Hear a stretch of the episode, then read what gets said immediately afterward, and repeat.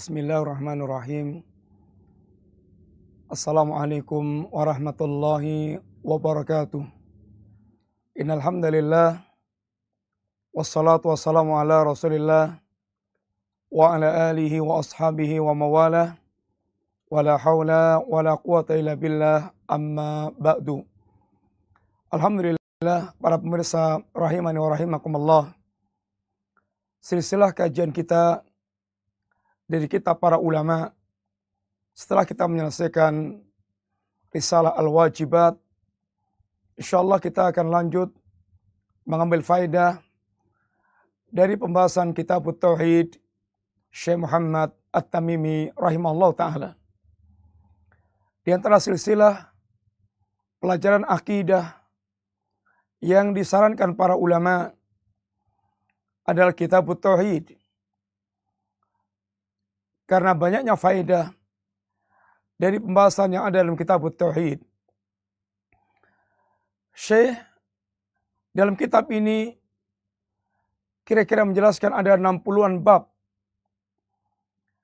Dan kita akan masuk pada bab yang pertama secara singkat.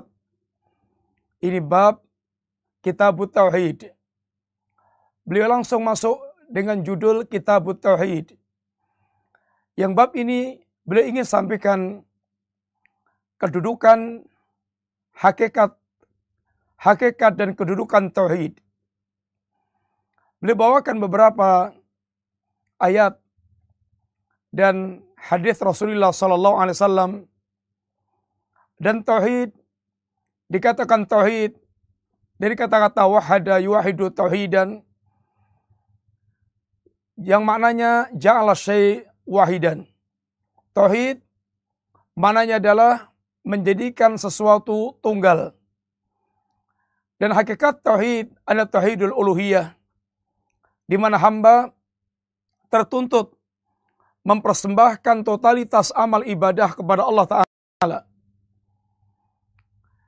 Dan tidak akan terwujud seorang hamba totalitas memberikan amal ibadah kepada Allah kecuali setelah dia berkeyakinan bahwa Allah satu-satunya pemilik rububiyah dan Allah satu-satunya pemilik kesempurnaan sifat. Karena yang berhak mendapatkan penghambaan adalah pemilik rububiyah dan pemilik kesempurnaan sifat. Dengan demikian, hakikat tauhid adalah menghimpun tiga jenis tauhid, rububiyah, uluhiyah, asma wa sifat belum orang dikatakan bertauhid kecuali dengan menghimpun tiga jenis tauhid ini. Di antara dalil-dalil yang boleh bawakan yang pertama firman Allah, "Wa ma khalaqtul jinna wal insa illa liya'budun." Tidaklah aku ciptakan jin dan manusia kecuali agar mereka beribadah kepadaku. Catatan penting dari sahabat Ibnu Abbas, kalimat liya'buduni ay liyuwahiduni Catatan penting beliau adalah makna agar mereka beribadah kepadaku maksudnya agar mereka mentauhidkanku. Kenapa ini penting? Karena yang diinginkan adalah totalitas memberikan amal ibadah bukan sekedar hanya beribadah. Karena orang-orang Quraisy mereka juga meyakini Allah tentang rububiyahnya, sang pencipta, pemberi rezeki, dan bahkan orang Quraisy memiliki ibadah. Dia berhaji, mereka berdoa, mereka bernadar, mereka berpuasa, dan itu semuanya di antara ibadah yang mereka lakukan kepada Allah Ta'ala. Akan tapi orang musyrikin Quraisy, mereka kafir musyrik karena belum totalitas memberikan amal ibadahnya kepada Allah Ta'ala. Kemudian beliau bawakan dalil pula yang kedua, bahwa semua para nabi dan rasul tanpa kecuali dari awal yang Allah utus Nabiullah Nuh sampai yang paling akhir Rasulullah Muhammad sallallahu alaihi wasallam. Dengan segala problematika yang dihadapinya ada yang menghadapi raja-raja bengis, raja-raja diktator, ada yang menghadapi moralitas akhlaknya yang rusak seperti kaum Lut, demikian pula kaum Shu'aib yang curang dalam masalah ekonomi dan semisalnya di kerusakan yang macam-macam. Tapi semua nabi dan rasul dakwahnya mengangkat tema yang sama dan menjadikan akar solusi yang sama dalam membangun umat, memperbaiki umat, yaitu mengawali dari dakwah tauhid. Walaqad ba'atsna fi kulli ummatin rasulan an ibudullaha wajtanibut taghut. Dan sungguh kami telah utus para setiap umat seorang rasul yang setiap rasul seruan mereka adalah an ibudullaha wajtanibut taghut. Sembahlah Allah dan jauhkan tauhid. An ibudullaha menetapkan, menegaskan penyembahan hanya kepada Allah ditegaskan wajtani taghut dan jauhkan oleh kalian taghut. Kemudian dibawakan dalil demikian pula ayat Allah wa qadha rabbuka alla ta'budu illa iyyah. Dan sungguh Allah telah membuat ketetapan kewajiban jangan sampai Anda beribadah kecuali hanya kepada Allah taala. Demikian ayat Allah wa'budullaha wa la tusriku bi syai'an. Sembahlah Allah dan jangan engkau sekutukan Allah sama sekali. Ayat ini menegaskan dan menetapkan ibadah hanya kepada Allah tanpa ada penyekutuan kepada Allah. Ini hakikat tauhid. Karena kalau hanya beribadah kepada Allah tapi dia masih mencabangkan ibadah untuk selain Allah, ini yang belum dikatakan bertauhid dan Allah tidak menerima ibadah kecuali ibadah yang ditauhidkan kepada Allah taala. Kemudian demikian pula ketika Allah menegaskan kewajiban beribadah tauhid yang terbesar, maka larangan terbesar larangan menyekutukan Allah Ta'ala. Qul ta'alau atlu ma harrama rabbukum alaikum alla tusriku bi syai'an. Katakanlah ya Rasulullah SAW, kemarilah akan aku bacakan pada kalian hal-hal yang diharamkan oleh Allah Ta'ala. Lalu Nabi menyebutnya, Allah menyebutkan banyak poin-poin yang Allah haramkan. Yang pertama adalah jangan kalian menyekutukan Allah dengan sesuatu apa pun. Ini menunjukkan bahwa kewajiban pertama menjauhi dari segala yang Allah haramkan adalah haram yang paling utama adalah menyekutukan Allah Ta'ala. Keharaman yang pertama kali wajib dijauhkan adalah kesyirikan.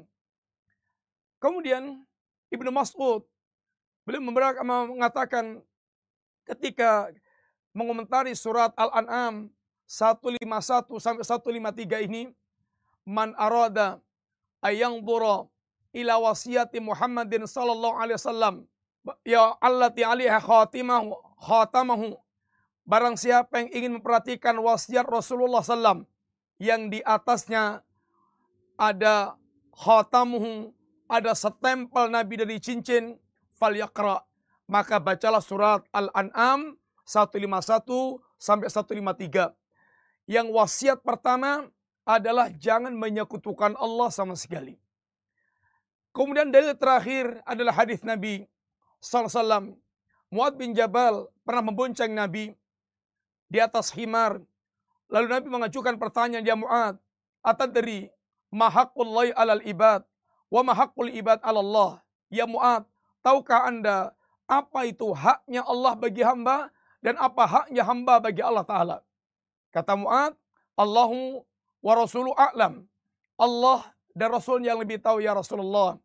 Maka kata Mu'ad, kata Nabi, Haqqullahi alal ibad ayya'buduhu wa la yusriku bi syai'an. Haknya Allah bagi hamba adalah hamba menyembah beribadah kepada Allah semata tanpa menyatukan sama sekali. Adapun ketika hamba telah mentauhidkan Allah seperti ini, wahakul ibad Allah Allah yusriku Allah yu'adziba malam yusriku bi. Allah tidak akan mengadab seorang hamba yang tidak menyekutukan Allah sama sekali.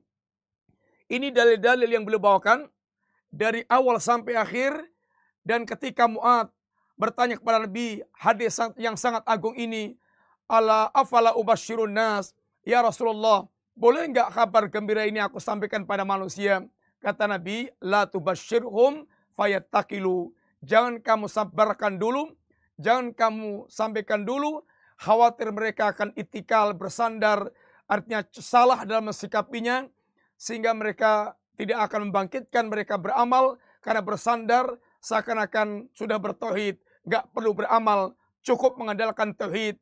Artinya ada orang mereka salah faham yang belum layak untuk mendapatkan ilmu sehingga perlu menyampaikan ilmu melihat lihat siapa yang perlu kita sampaikan kepada mereka. Para pemirsa yang rahmati Allah, inilah bab pertama. Dalil-dalil yang beliau bawakan ayat dan hadis Nabi, ini kedudukan dan hakikat tauhid yang dituntut oleh agama ini. Ini mengesahkan Allah, totalitas penghambaan hanya diberikan kepada Allah Ta'ala tanpa menyekutukan dengan apa pun dan ini merupakan asas agama yang paling mendasar, yang paling utama, yang paling pokok, menempati kedudukan akar bagi pohon, menempati kedudukan pondasi bagi bangunan, dan tidak adanya ini maka runtuhlah semua bangunan agama. Semoga manfaat. Wassalamualaikum warahmatullahi wabarakatuh.